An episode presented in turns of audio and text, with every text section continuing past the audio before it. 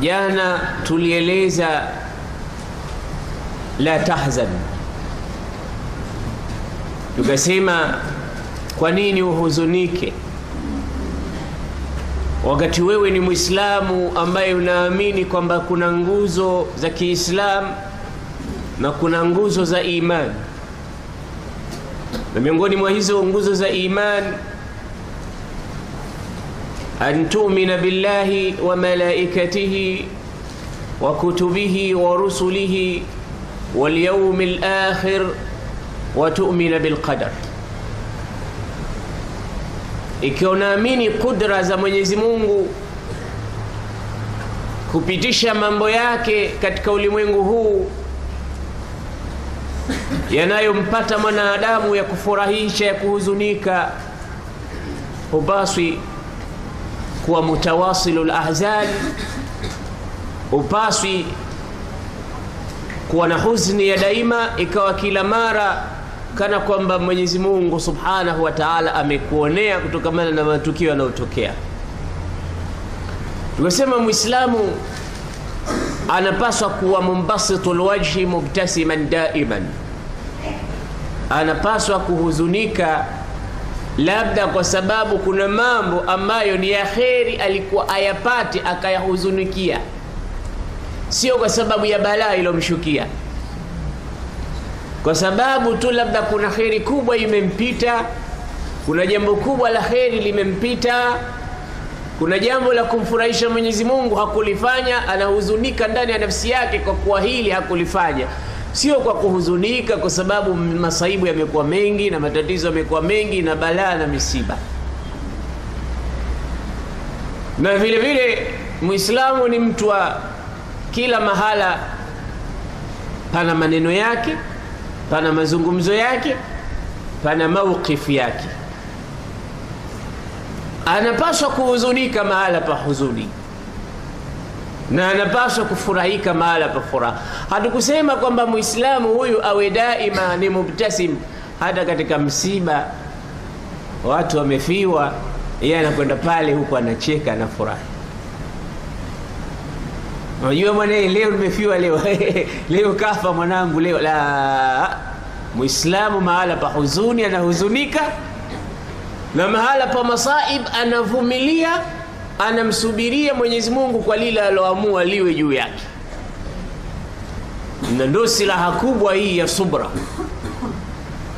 Allah anasema ولنبلونكم بشيء من الخوف والجوع ونقص من الأموال والأنفس والثمرات وبشر الصابرين الذين إذا أصابتهم مصيبة قالوا إنا لله وإنا إليه راجعون يعني yamempata lakini ukimtizama katika uso wake anavumilia anasubiri kwa haya yote yalompata na maana ya subra aliulizwa mwanachuoni mmoja anaitwa Junaid ibn Muhammad, akaambiwa akhbirna masabru, hebu tueleze subra ni kitu gani?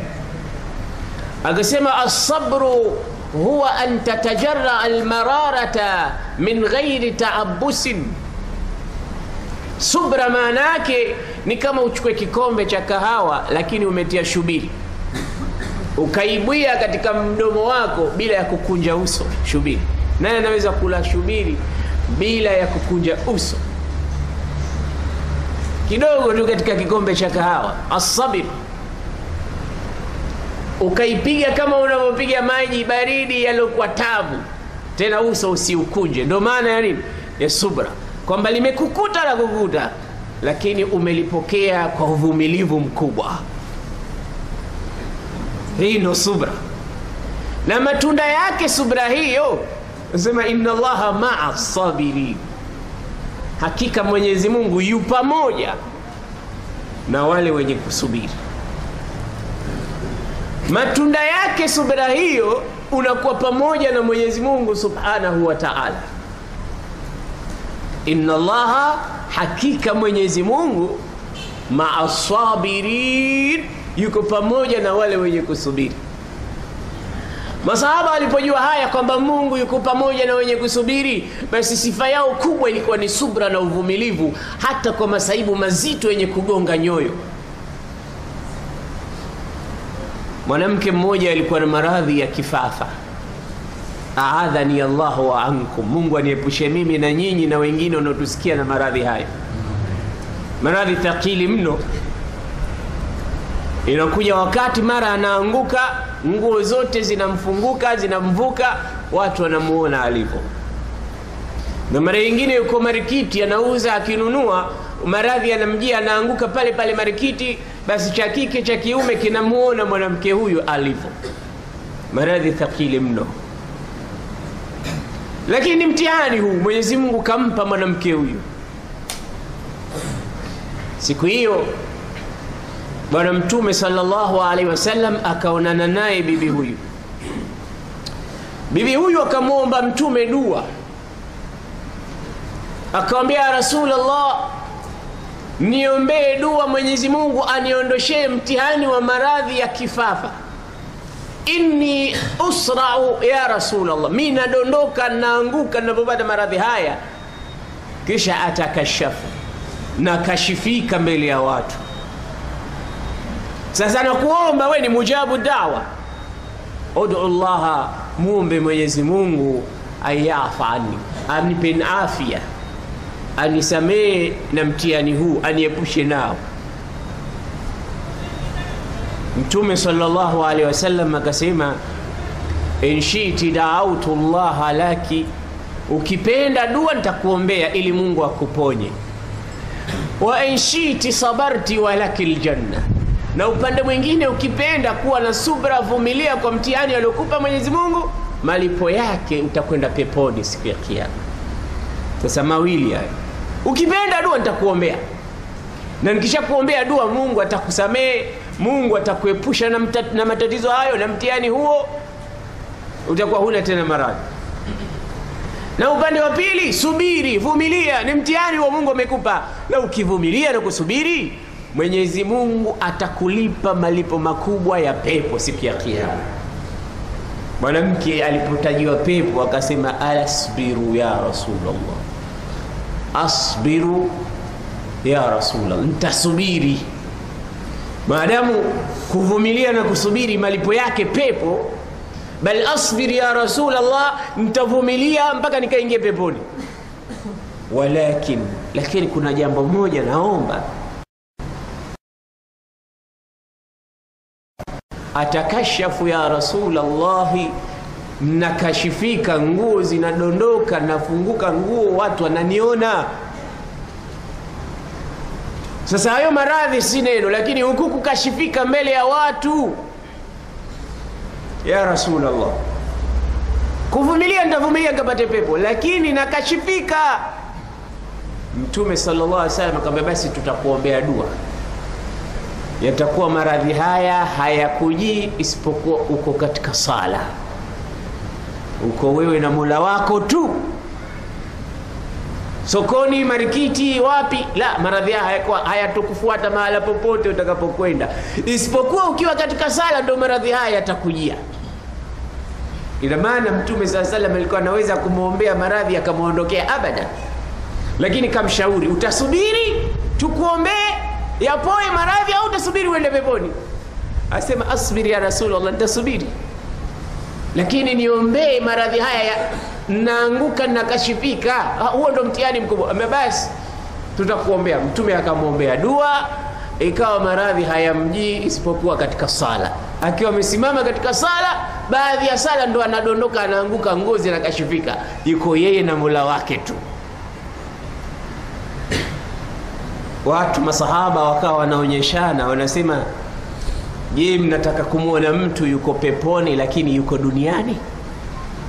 Kwa mujibu wa hadithi ya Mtume, kasubiri maradhi nikuonyesheni mtu yuko peponi lakini yuko duniani.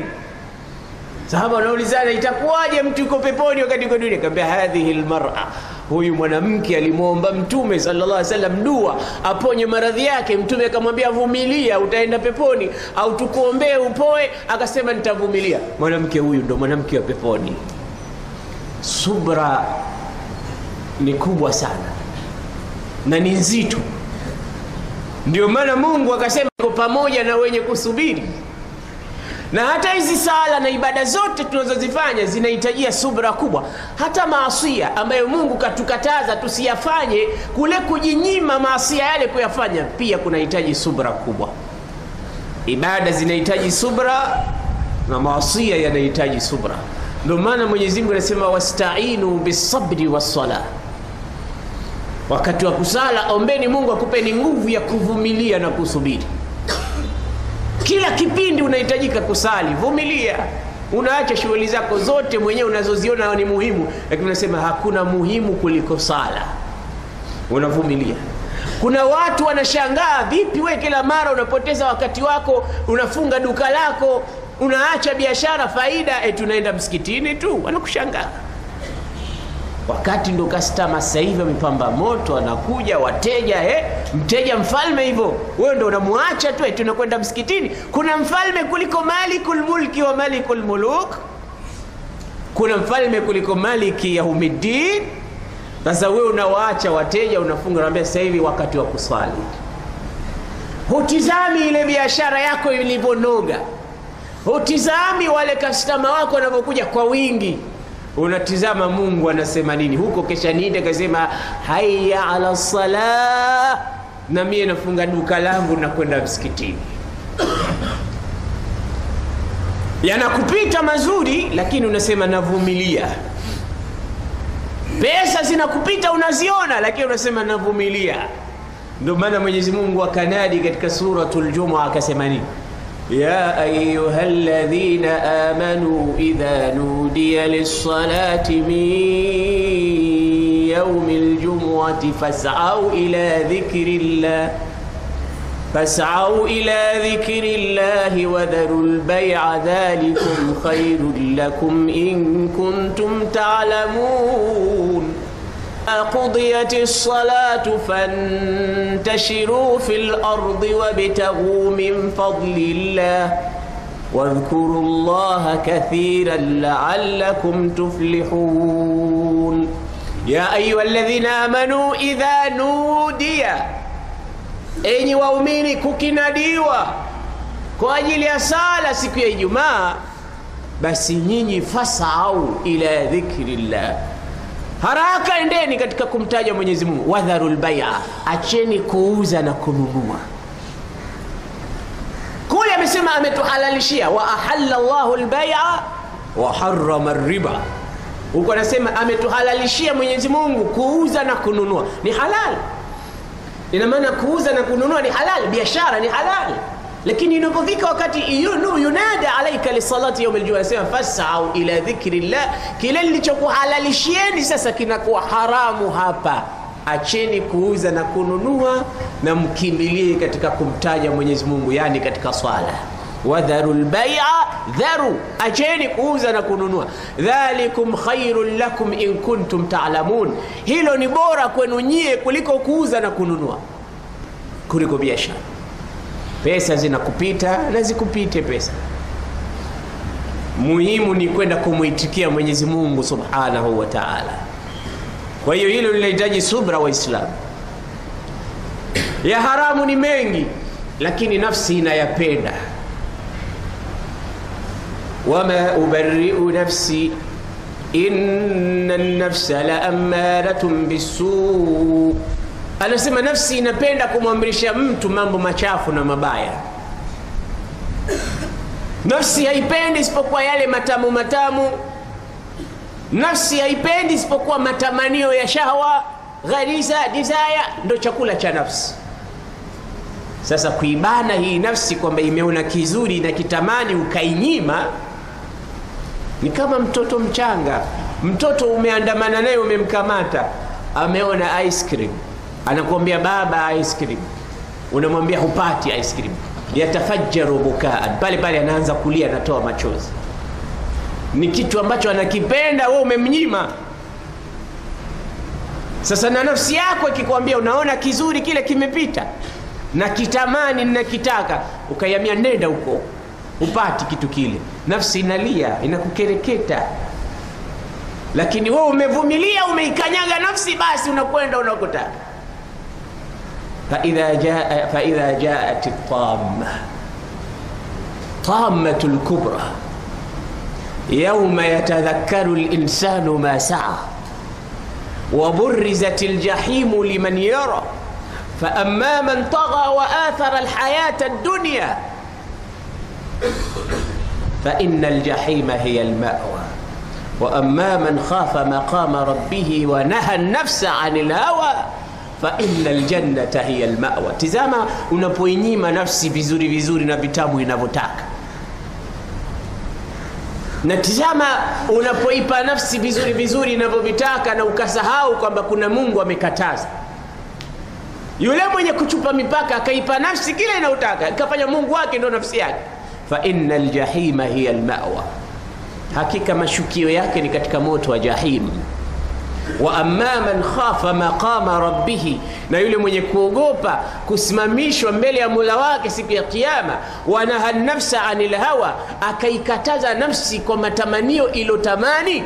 Fa inna aljannata hiya almawa, hakika mashukio yake ni peponi natija ya kuinyima nafsi raha inazotaka, lakini kila nafsi inachokitamani unasema shika, chukua, kamata.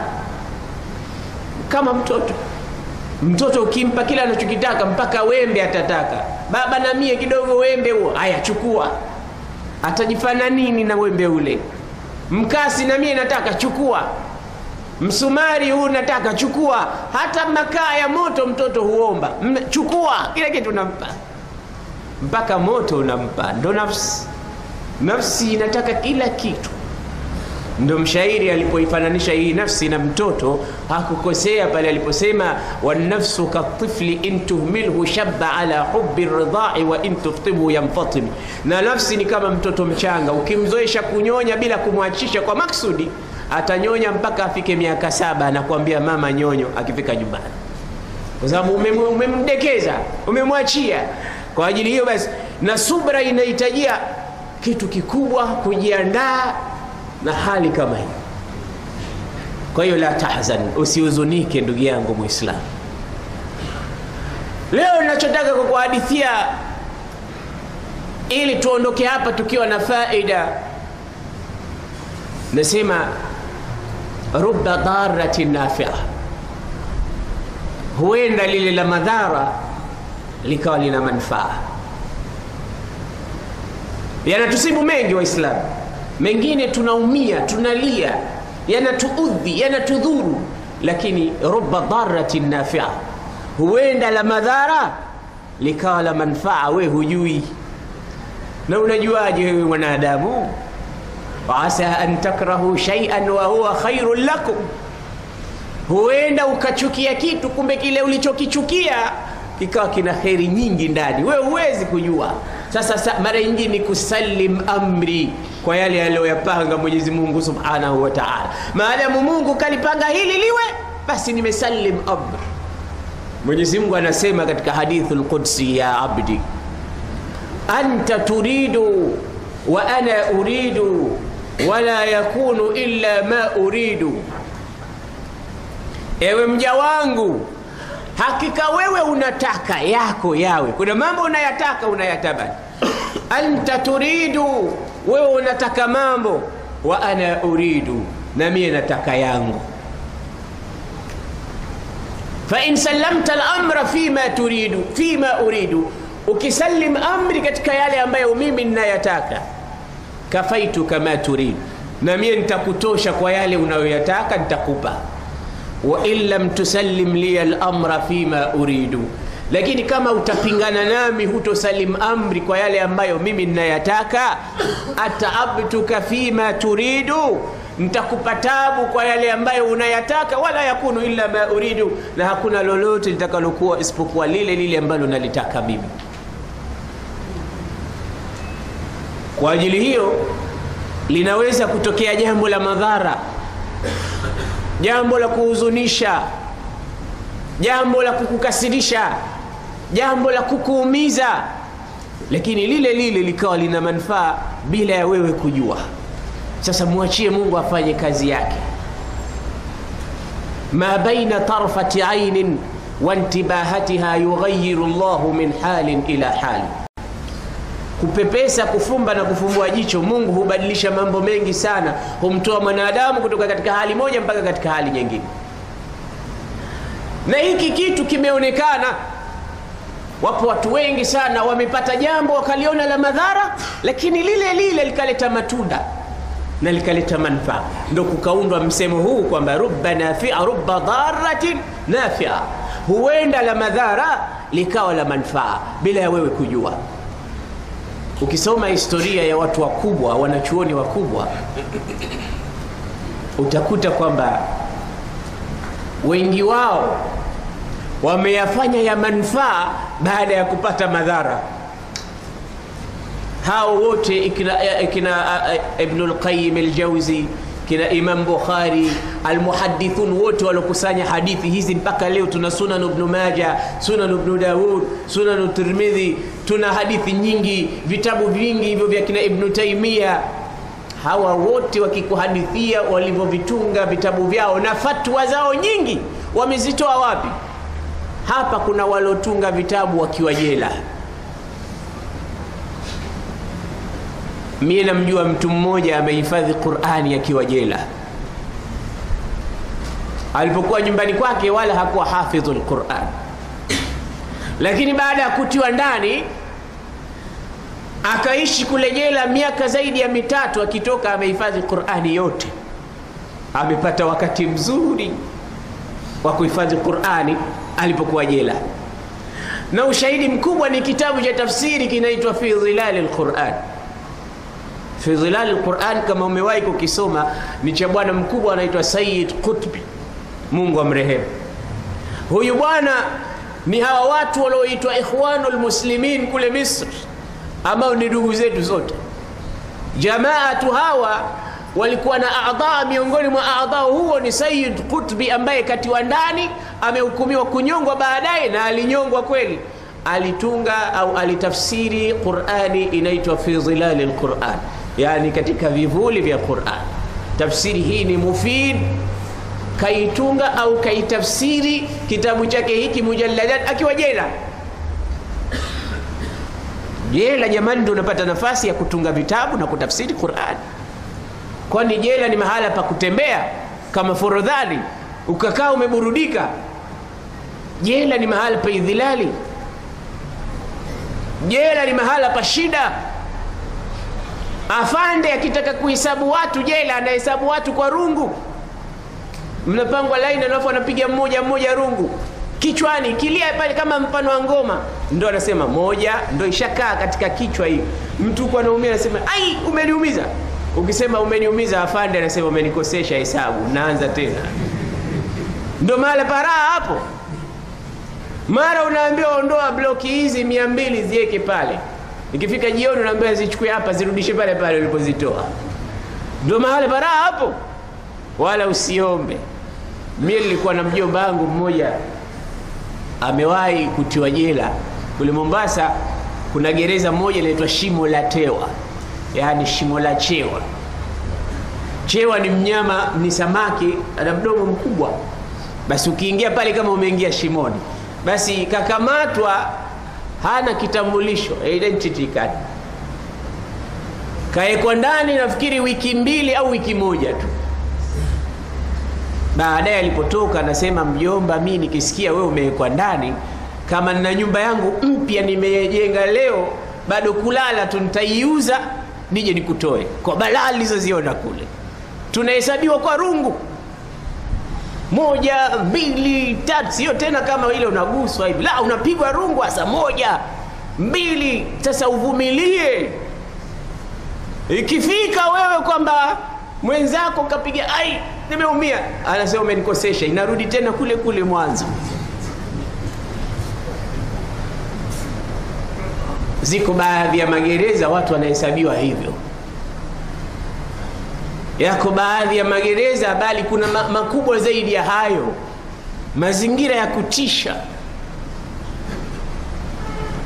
sio mahala pazuri. Lakini said Qutbi akaingia gerezani. Magereza ya Misri ulikuwa kuna mbwa wamefugwa kama mfano wa farasi kwa ukubwa, kazi yao kula nyama za watu tu. na ndio magereza hayo hayo waliofungwa akina Sayyid na majaladi wenyewe. Yupo mmoja wanasema akiitwa Hamzatul Basiuni, yeye alikuwa akiwaadhibu zaidi mashehe na waulama na watu wa dini. Basi wakipiga kelele kwa kupigwa vile viboko vya viboko vya kaharaba vya stima vya, vya umeme, wanapigwa viboko vya umeme tocha, basi wanalia ya Allah ya Allah, wanamlilia Mwenyezi Mungu. Basi Hamzatul Basiuni akiwaambia huyo Mungu yuko wapi? mnaimwita yuko wapi? Hata akishuka Mungu wenu kutoka mbinguni, seli yake nambari kumi na nne tunamtia. Yaani kulikuwa na seli nambari kumi na nne ukiingizwa humo ndani hutoki mzima. Kuna mbwa mkubwa, kazi yake kula nyama za watu. Mbwa amenona kwa kula watu tu. Basi anasema hata Mungu akija tutamtia seli namba kumi na nne kwa sababu akitiwa pale hatoki salama, hata huyo Mungu. Basi aliwahi kuingizwa mmoja katika wanachuoni humo ndani seli nambari kumi na nne kapelekewa na mbwa. Basi anasali, mbwa kakaa pembeni anamlinda badala ya kumla. Akimaliza kusali, mbwa anamtizama, askari anatizama, anasema jamani, mbwa amemlinda badala ya kumla. Bosi wako akamwambia, mtoeni mbwa wetu asije akapata homa. Wakachukuliwa mbwa, akatolewa, yule bwana kaachiwa, kahama kabisa nchile kaandika wasia, ilahi najini min kulli karbin bihadyi lmustafa maula ljamii wahabli fi madinatihi qararan thumma dafnan bilbaqii. Kaandika wasia, kasema ya Rab, niokoe katika kila maja, majanga kwa, kwa, kwa uongofu wa Bwana Mtume Muhammad sallallahu kisha unipe katika mji wake Mtume utulivu na nikifa nizikwe katika Baqi. Kaandika mashairi haya baada ya kutoka jela kule, alikwenda zake Saudia, akapokewa na, na mfalme wa Saudia King Faisal, kisha akaishi Madina, akafa Madina, akazikwa katika Baqi al-Gharqad. Wasia wake ule ule Mungu akamjalia, akamtimizia. Basi huyu mtu alipokuwa katika jela pia aliambiwa tusomee Qur'ani kinyumenyume. kaambia soma suratul Fatiha. Unajua kusoma suratul Fatiha unahifadhi Qur'ani. Wewe si ni shekhe, wewe si ni imamu, kaambia iqra suratul Fatiha bil soma suratul Fatiha kinyumenyume. yani uanzie wala dhalli, usianzie bismillahir rahmanir rahim. Angalia wanavyotesa watu kule, kuna maana ya kutesa kwa kutesa hasa. Wewe si ni shekhe, soma Qur'ani kinyumenyume. nyume. Kuna watu utaja eti wanasema ukisoma Yasin kinyume nyume unaruka Sio kweli. Qur'ani kuletwa kusoma kinyume nyume, la mubaddila likalimati llah, hakuna kubadilisha maneno ya Mungu yalivyoshuka. Utaanzaje wala dhalin uje mpaka ihdina sirata almustaqim sirata alladhina an'amta alaihim bismillahir rahmanir rahim alhamdulillahi rabbil. Basi watu wameambiwa haya. Basi mwenzetu alipokuwa jela ndo kapata nafasi yeye ya kutafsiri. Leo kitabu cha tafsiri kimeleta manufaa makubwa kwa umma wa Kiislamu. Je, haikuwa kwamba hilo lina manufaa? Je, jela ni mahala pazuri? Ni mahala pa kuridhisha au ni mahala pa kughadhibisha, pa kuleta dhara? Ndo ruba dharatin nafia, huenda la madhara likaleta manufaa kapelekwa jela, akasukumwa jela, ikawa ametafaragha, amepata wakati wa kudili na kitabu cha Mungu. Mwingine anatoka ni hafidhul Quran, wametumia vizuri wakati huu. Fatwa nyingi za Ibnu Taimia za Ibnu Lqayim al-Jawziyya zimetoka wakati walipokuwa wamezuiwa au wamefungwa au wamekuwa wamepata dhiki na wanachuoni wengi wanatunga vitabu wakiwa katika safari, wakiwa katika hali. Kuna mwingine mwanachuoni kapooza chini huku, ndo akapata nafasi ya kutunga vitabu hivi. Vitabu vyote Zadul Maad ni vitabu vimetungwa, wenyewe wamevitunga, wako katika hali ya dhiki, na hawa waliotukusanyia hadithi mpaka wamezileta hizi ni mafukara hawa ufukara wao ndio umewafanya wakatabara wasiingie katika business, wakae kazi yao wao kufaidisha watu tu. Ingekuwa tajiri asingepatikana hapo. Sasa hivi angekuwa anasemea mbali, na mifano ipo. Ingekuwa leo na mie niko mbele yenu hapa, ni tajiri mkubwa hapa Unguja. Sasa hivi ingekuwa niko dukani kwangu na mie naangalia kastama wangu, lakini hakuna kitu kama hicho. Niko mbele yenu, tunafaidishana na kile ambacho kinapatikana. Lakini je, ufukara ni kitu kizuri na umaskini? La, tunadhurika dhara, lakini hilo hilo linasababisha manufaa kwa watu wengine. Ruba dharatin nafia. Imam Maliki babake Malik ibn Abi Amir, Anas ibn Abi Amir, huyu babake alipooa kaoa mke bila ya kumwona, yani kaposewa. Kuna watu ukimbea na mke atakuozesha, nimekubali, anamheshimu babake, basi kamkubali mkewe hata hajamuona kaozeshwa. Alipokwenda chumbani sasa, anataka kustarehe na mkewe, anamwona mwanamke ambaye hakupendeza machoni, hajampenda. Huyu ndo mke nilomuoa mie, ndo mwanamke mwenyewe huyu. Kumbe yule mwanamke akafahamu kwamba huyu bwana hajanipenda kwa sababu hakuwa mzuri. Yule mwanamke akamwambia, la tahzan ya Anas Usihuzunike ewe Anas, ikiwa niko hivi nilivyo kwamba huku nipenda. Kad yakunu lkhaira kaminan fi shar, huenda kheri ikapatikana katika tumbo la shari. Huenda unachokichukia kikawa kizuri. Mimi najua ushanichukia, hunipendi tena, lakini subiri, vumilia, huenda hapa hapa kukapatikana kheri. Hakusikia kauli hii, lakini ilimpa nguvu kidogo akawahi kulala usiku ule akastarehe na mkewe, lakini kulipokuchwa tu jua kulipochomoza jua tukatoka, hakurudi tena mpaka baada ya miaka 30 hakurudi tena, hajampenda. Kuna watu wanatokea hivyo, hata iliwahi kutokea. Kuna siku bwana mmoja alioa mwanamke mzuri, lakini yeye kamuoa lakini katika roho yake anasema na moyo wake anasema, mwanamke yule siku ya harusi atanitambua. Kuna vijana wanaweka wanted hizo. Hayo siyo mambo mazuri ya kukamia katika moyo wako. Basi yeye alipofika tu nyumbani kwake akaanza kuvua nguo. Yule mwanamke ndo mgeni wa mambo yale, anatizama huyu babu anafanya nini, kishavua kanzu, kishavua nguo haraka haraka basi akaonekana nafsi yake ile, yule mwanamke akatishika, ala, kitu gani? Akafungua mlango akatoka mbio, hajarudi tena, wala hakuolewa mpaka kufa kwake. Hakutaka tena mume. Sasa usije ukawatisha watu kwa jaziba zako. Mambo mengine yanahitaji polepole na subra, sio nachomoka tu la. Hata Sayyidina Muhammad sallallahu alaihi wasallam akasema, malaka waliladhari walwaabiha, unapokaa ukahitaji kitu kutoka kwa mkeo, usije kutoka nyumbani, mke wangu, mke wangu uko wapi? Unafungua mlango kisha ukamona ukamrukia kama vile wanyama wanavyofanya. La, anasema waliyakun bainahuma rasul, iwe kati yao kuna mjumbe kuna mjumbe. Mjumbe ni maneno, unamwandaa psychologically ajue kwamba mume wangu anataka kitu fulani.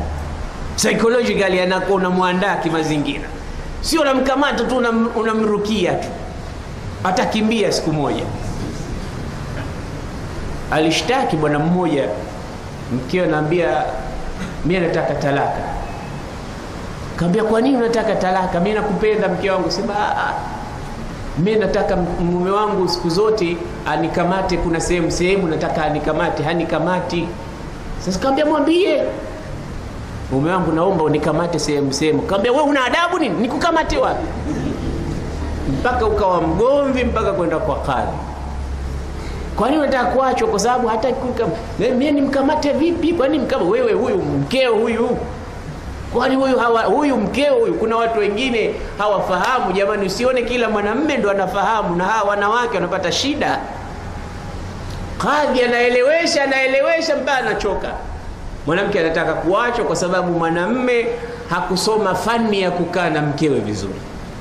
Hii ni fani pia, vijana mnataka kusomeshwa. Mie niko baadhi ya ambazo tumetoa solution ya haya matatizo vijana wanazo utapata pale ukizihitajia. Hii ni Ramadhani, tusiseme mambo mengi kuhusu hayo mambo, wengine watafungua bwa taharibu saumu zao, kwa sababu ndani yake kuna matatizo tunaishi nayo na hatujui solution tuyatatue vipi. Anas ibn Abi Amir anaambiwa na mkewe, usihuzunike kama mi mbaya wa sura, hujanipenda, huenda pale ambapo unapachukia pakawa na kheri. Akalala asubuhi, hajaonekana tena, hajarudi. Miaka 30 imepita, kumbe yule baba aliacha mtoto katika tumbo la mama, Alim, alimweka mimba, kabeba ujauzito, mtoto akazaliwa, akawa mtoto yule anaendesha darsa katika msikiti wa Mtume. Mtoto mwenyewe ndo Malik ibn Anas, Imam Malik ambayo tumemzungumzia Ramadhani ya miaka iliyopita.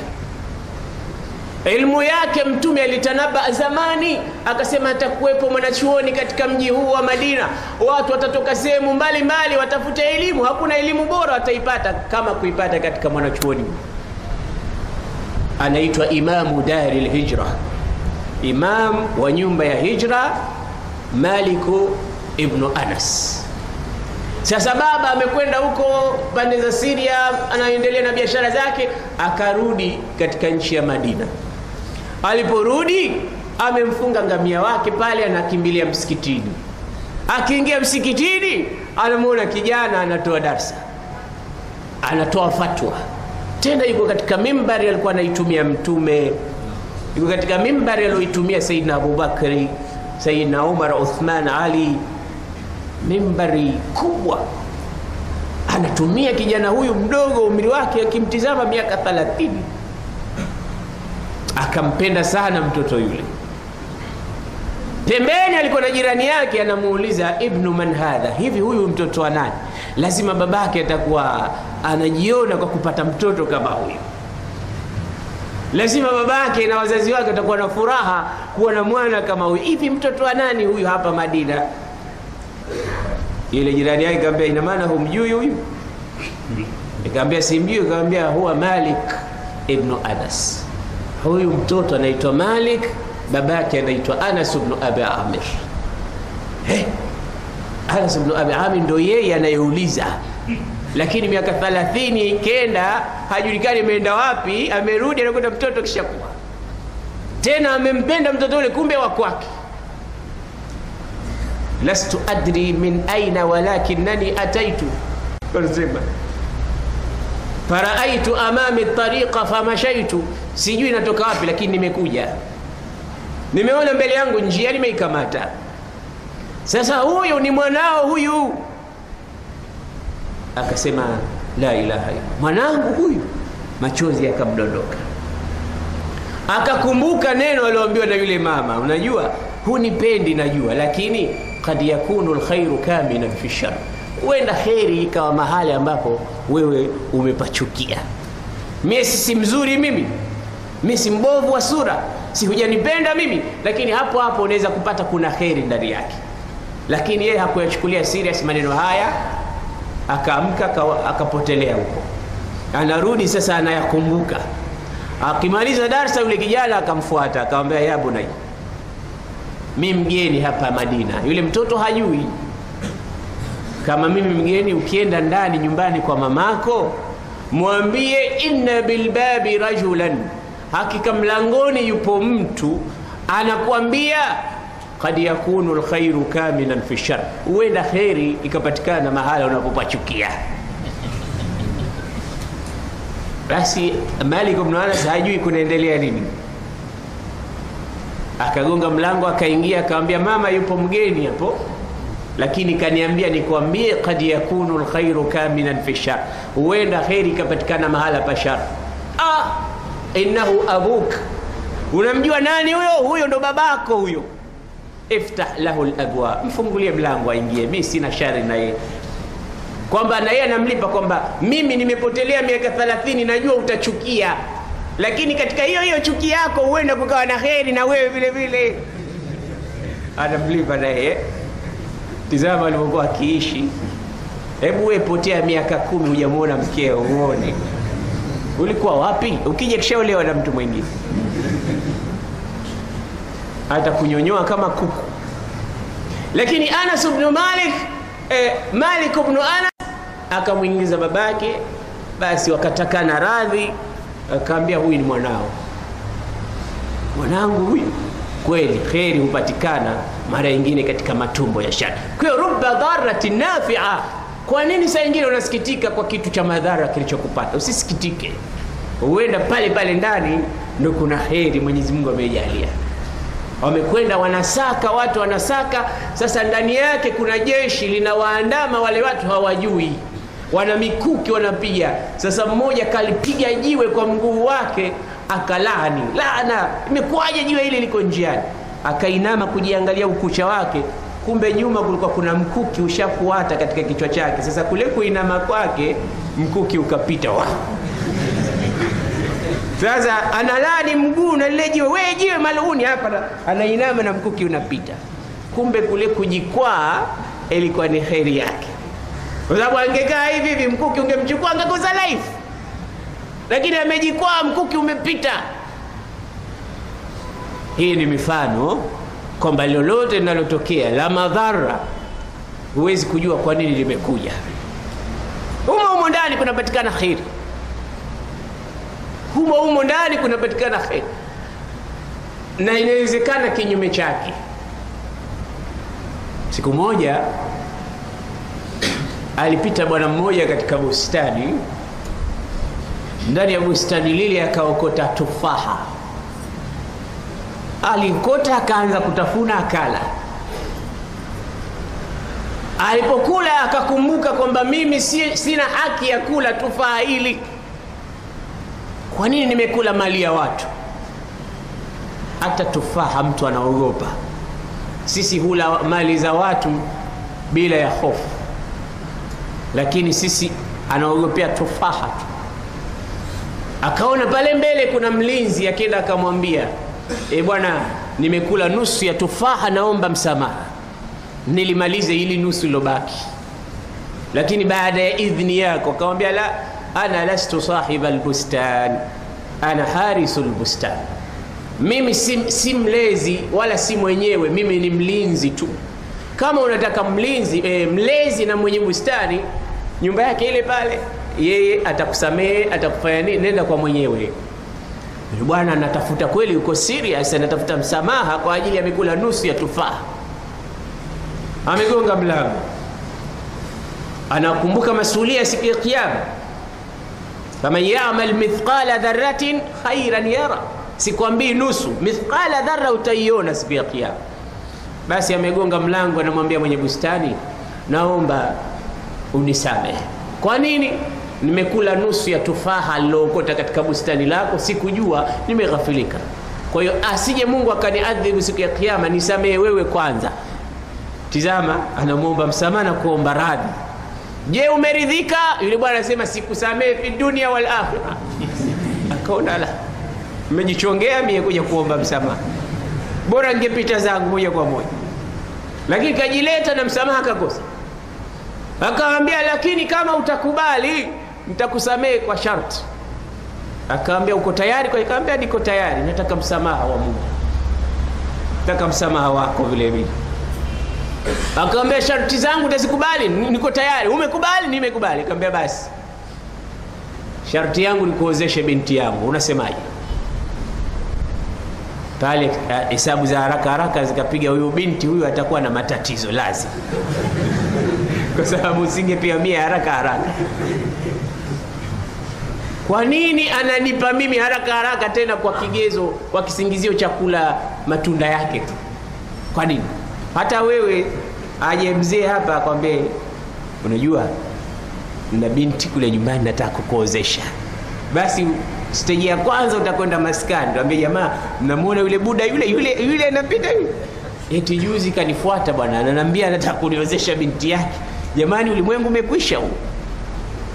Hapo hapo zitatoka tafsiri, ah, labda kishatiwa mimba, ah, labda kisha hivi, ah, lazima zitatoka ila qadia nyingi nyingi tu. Yule bwana akafikiria, maladhi ala ibnatihi hata yarmiha ilayya, mbona binti yake ananirembea tu ananirushia, ana nini? Akamwambia nimekubali. Umekubali, usije ukakataa baadaye. Akamwambia nimekubali. Basi kadhi yuko hapa, kaletwa kadhi, ameozeshwa, aambia sasa nenda kwa mkeo.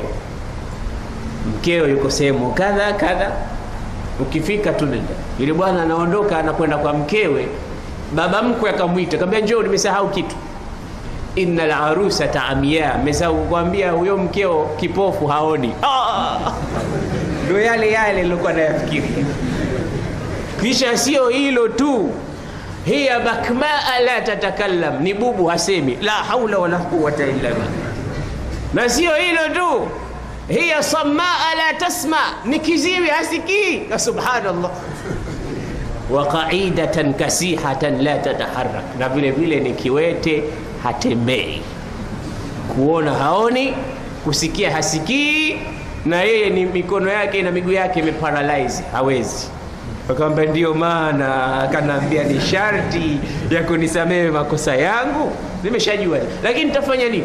wattaqu yauman turjauna fihi ila Allah, naiogopa siku ya mwisho, bora nikae na huyu mlemavu total lakini upate msamaha wa kusamehewa kula nusu ya tunda. Hii inaweza kusababisha ziingie peponi.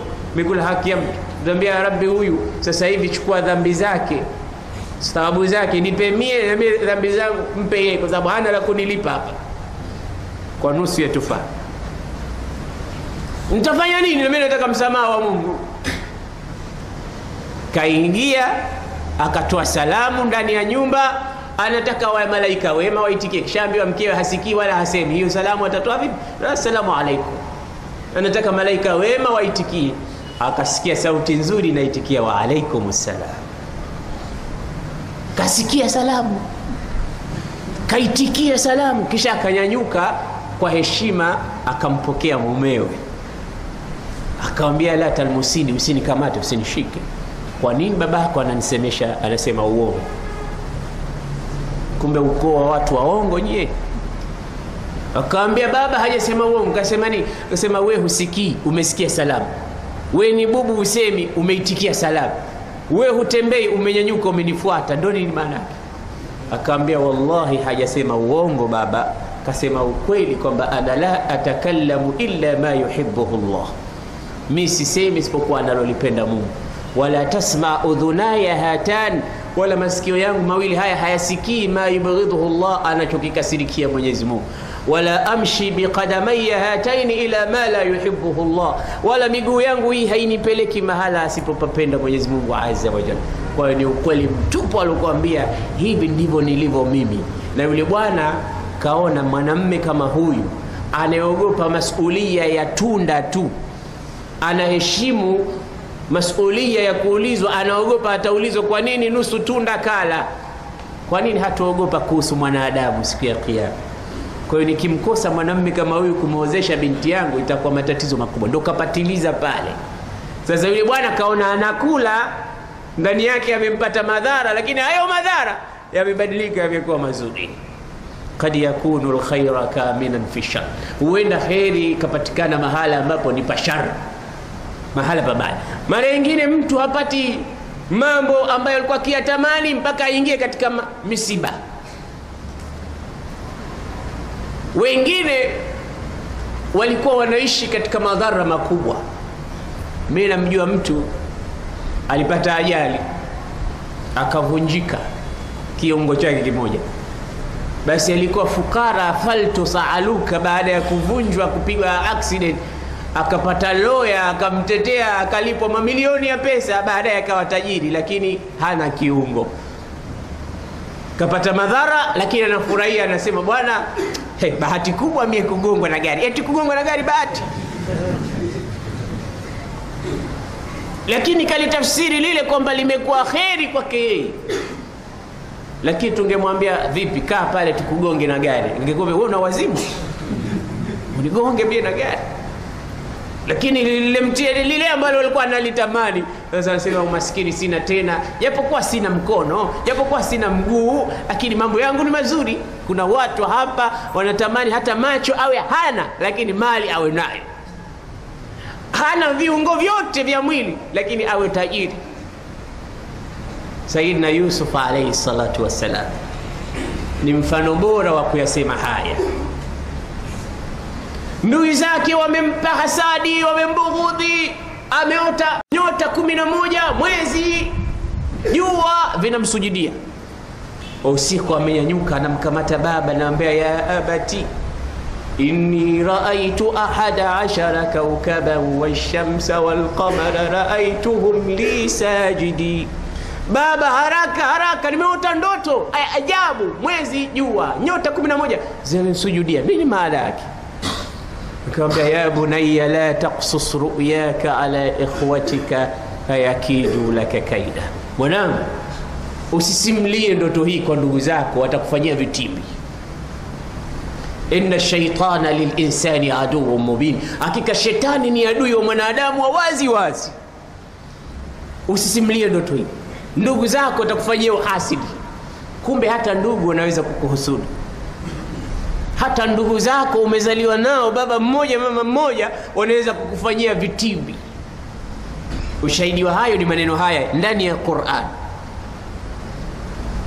basi ndugu zako watakufanyia vitimbi usihadithie wakadhalika yajtabika rabbuk ويعلمك من تأويل الأحاديث ويتم نعمته عليك وعلى آل يعقوب كما أتمها على أبويك من قبل إبراهيم وإسحاق inna rabbaka alimun hakim. Mungu anakuchagua, ishara hii kwamba Mungu anakupenda na utakuwa mtume wewe Yusuf, na utakuwa na mambo makubwa makubwa wewe Yusuf. Usihitaji ndoto hii, watakuhusudu. Kuonyesha kwamba mtu akiwa na neema mara nyingine aifiche neema yake, kwa mujibu wa hadithi ya Mtume sallallahu alaihi wasallam, istainu ala qadai hawaijikum bilkitman fa inna dhi nematin mahsud baadhi ya neema zenu zificheni kwa sababu kila mwenye neema anahusudiwa. Lakini hasidi hasudi ila kulaanika sasa yusuf alaihi salam alipokuwa anapendwa sana na babake ndugu zake wakaanza vitimbi. Nikamwambia inna abana la fi dalalin mubin. Baba yetu anafanya makosa makubwa. Kwa nini anampenda yule kuliko sisi? Akatoka jaria mfanyikazi wa nyumbani tahadhari sana mara nyingine na wafanyikazi wa nyumbani. Kwa sababu siri zote za nyumbani zinatoka hujui zimetoka vipi. Kumbe kwa watu wa nyumbani au watu wa karibu. Mara nyingine hata sio wafanyikazi wa nyumbani. Mke au mume anahadithia mambo ya ndani yanayotendeka nyumbani kwake. Sikuambia wafanyikazi wa nyumbani inna adna nnasi manzilatan yauma alqiyama arrajulu yufdi ila almarati au almaratu tufdi ila arrajul thumma yanshuru kullu minhuma sirra alakhar katika watu watakaokuwa chini ya moto siku ya kiama ni mwanamme aliyeingiliana na mkewe au mke aliyeingiliana na mwanamme kisha akatoka akahadithia siri zao wale ndani bwana tulifanya hivi tukafanya hivi tukafanya hivi adna nnasi manzilatan yauma alqiyama basi kwa nini unampenda sana yusuf kuliko sisi? Twendeni tukamuulize. Wakasema msimuulize tuchukue hila tumchukue mwanawe tukamuue basi amalizike. Solution ni kumuua tu idam. Ikiwa mtu anatusumbua sumbua hatupati nafasi muweni tumalizeni wameenda kweli? Ya abana ma laka la tamanna ala yusufa wa inna lahu lanasihun baba mbona hutuamini? Juu ya yusuf na ndugu yake. Na sisi ni watu wenye nasaha na ikhlasi kwake tunampenda ndugu yetu. Arsilhu maana ghadan yarta wa yalab wa inna lahu lahafidhun. Tunataka kesho tukienda kulisha mbuzi wetu tuwe pamoja na ndugu yetu mdogo na sisi tujisikie kwamba tuna ndugu wadogo. Na tutamhifadhi. Baba kawambia inni la yahzununi jambo hilo la kumchukua mkenda nayo linanihuzunisha. Wa akhafu an yaakulahu dhib na naogopa asije akaliwa na mbwa mwitu. Wa antum anhu ghafilun. Wakati nyewe mmeghafilika naye. Angalia makosa aliyoyafanya yaqub anasema usichukue maneno ukamtia kinywani mwanao ukamfundisha. La tulaqinu auladakum lkadhiba fayakdhibun fa inna eh, Yaquba qala akhafu an yaakulahu dhi'b, faqalu akalahu. Unamchukua, unampa maneno, unamwekea mdomoni mwanao, mi naogopa usije sasa hivi makamo ulofika watakutia mimba hao atakuja kesho kwambia mama, nishatiwa mimba. Lile ulikuwa unaogopa kweli limekuwa mama, unaona mbali wewe. Umempa talqin, umempa nini? Talqin, umemfundisha mimi naogopa unachelewa lakini ukija utaniambia unatoka tuition wewe. Atakuja kuambia natoka tuition. Kesho ataleta tuition kubwa zaidi ya hii. Kwa sababu utangua wewe na yeye mko katika tuition ya kulea. Basi kwa ajili hiyo yakubu akamwambia naogopa. Akamwambia usiogope.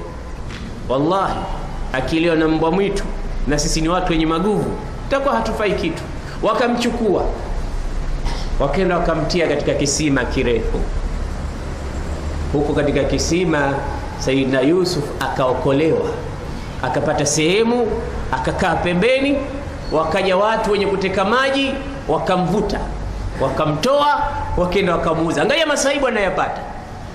Kwanza akachukuliwa, anapigwa na ndugu zake, anavuliwa viatu, anakanyaga jua kali, wanamwambia tuonyeshe sasa mwezi na jua na nyota kumi na moja ziko wapi, tuonyeshe sasa. Anatembea, akitembea kwa huyu, akikimbia kumkimbilia huyu, anamchukua anamrudisha huku, huyu anamchukua kama vile mpira, mpaka amefika kwenye kisima, wakamdondosha ndani. Bila huruma, kama vile ndoo.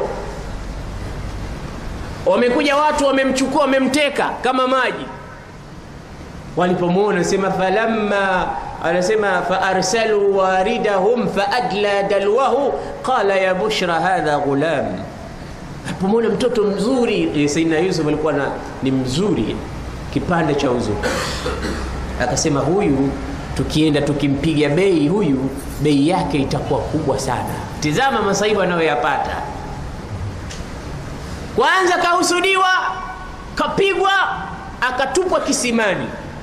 Pili ametoka kisimani, ndio naona sasa anaenda kuokoka, kumbe anakwenda kupigwa bei marikiti wa bidaa. Walipofika Misri, washarauhu bithamanin baksin darahima maduda. Sasa tizama, waliambizana, bwana, huyu mtu kwa uzuri aliokuwa nao, lazima watu wake watakuwa wanamtafuta. Kwa hiyo akikaa mikononi mwenu huyu, siri itatoboka na mtakuja kupatikana, mtatiwa ndani. Kwa hiyo tumuuze haraka haraka. Akauzwa kwa bei poa, hakuuzwa tena kwa bei ya ghali, la bithamanin darahima maduda 25 dinar peke yake, tena mtu mzuri kama huyu na sura nzuri kama huyu, bei poa. Ni kama suruali au nguo nzuri pale madukani ukauziwe hii bei ya kuchukua tu. Kwa nini? Haraka haraka watu wasije wakashtuka, kwa sababu ya kuiba, na ndio vitu vya kuiba mara nyingi vinakuwa hivyo. Wakikuletea gari, bwana, hii gari tunakuuzia milioni moja tuna nusu, gari ya milioni kumi unakuuzia hiyo, jua imepatikana mahala pabaya spare part za wizi na vitu vya wizi. Vyote vinakuwa bei poa. Ndio maana Yusuf kauzwa bei poa. Kwa sababu ni mtu ambaye watu si wao hawamiliki. Allah sema washarauhu bithamanin bakhsin darahima maduda wakanu fihi min azahidin, akanunuliwa. Sasa angalia idhilali, idhilali ya kuuzwa. Tena, akenda akafanywa mtumishi katika nyumba ya mfalme, akawa anatumika tu akapata na masaibu mengine.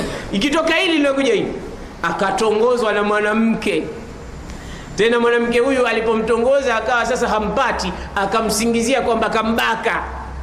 Baada ya kumsingizia kwamba kambaka, kitendo hakukifanya, akasema apelekwe jela, akafungwa, akatiwa ndani. Baada ya kutiwa ndani, Saidina Yusuf anaona masaib tilono, na hizi aya kaletewa Mtume kuonyeshwa na taslia, we shida zinazokupata tizama ndugu zako mitume walivyopata tabu, lakini inna alusri yusra. Ukiona kamba imekatika, ndo ujue kwamba freedom iko karibu. Ikikaza sana kamba, ndo ujue itakatika baada ya muda mchache, na ikikatika, basi uko huru. Tungemwambia Yusuf kwanza masaibu haya sasa, baada ya kupelekwa jela tu, Mwenyezi Mungu alijalia akatoka jela. Kutoka jela akenda akawa yeye ndo waziri wa mali. Kutoka waziri wa mali, ij'alni ala khazain al-ardh inni hafidhun alim, akaja akawa yeye ndo mfalme wa Misri na akawa yeye ndo mtume wa wakati ule. Kwa hiyo alikuwa mtume Nabii Yusuf na alikuwa mfalme, lakini tizama mishwar, tizama njia alizozipitia mpaka akafika katika utume, akafika katika ufalme, akafika katika umilikaji wa nchi nzima. Tizama njia zote.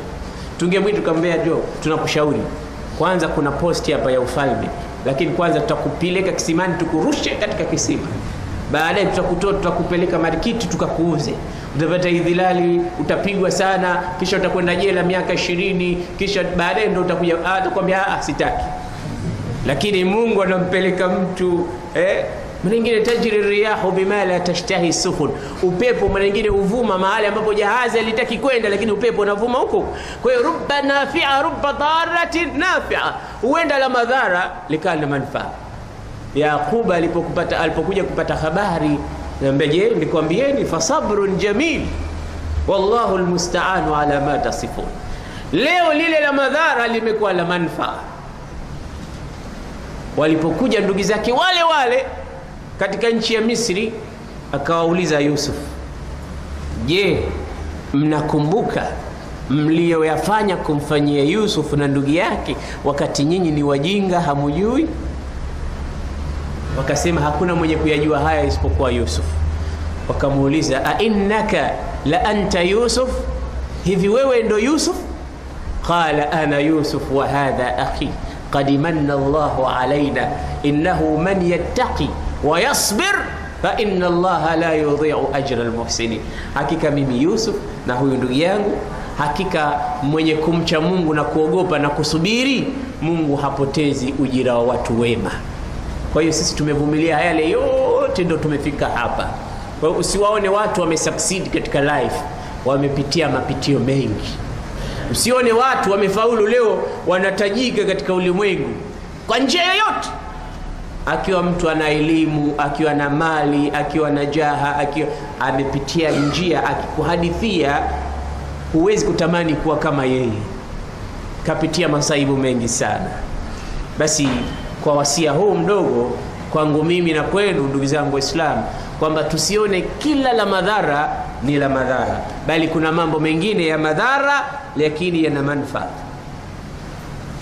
Insha Allahu taala, Mwenyezi Mungu atujalie ni wenye kushukuru kwa hali yoyote, kwa yote yatakayotusibu.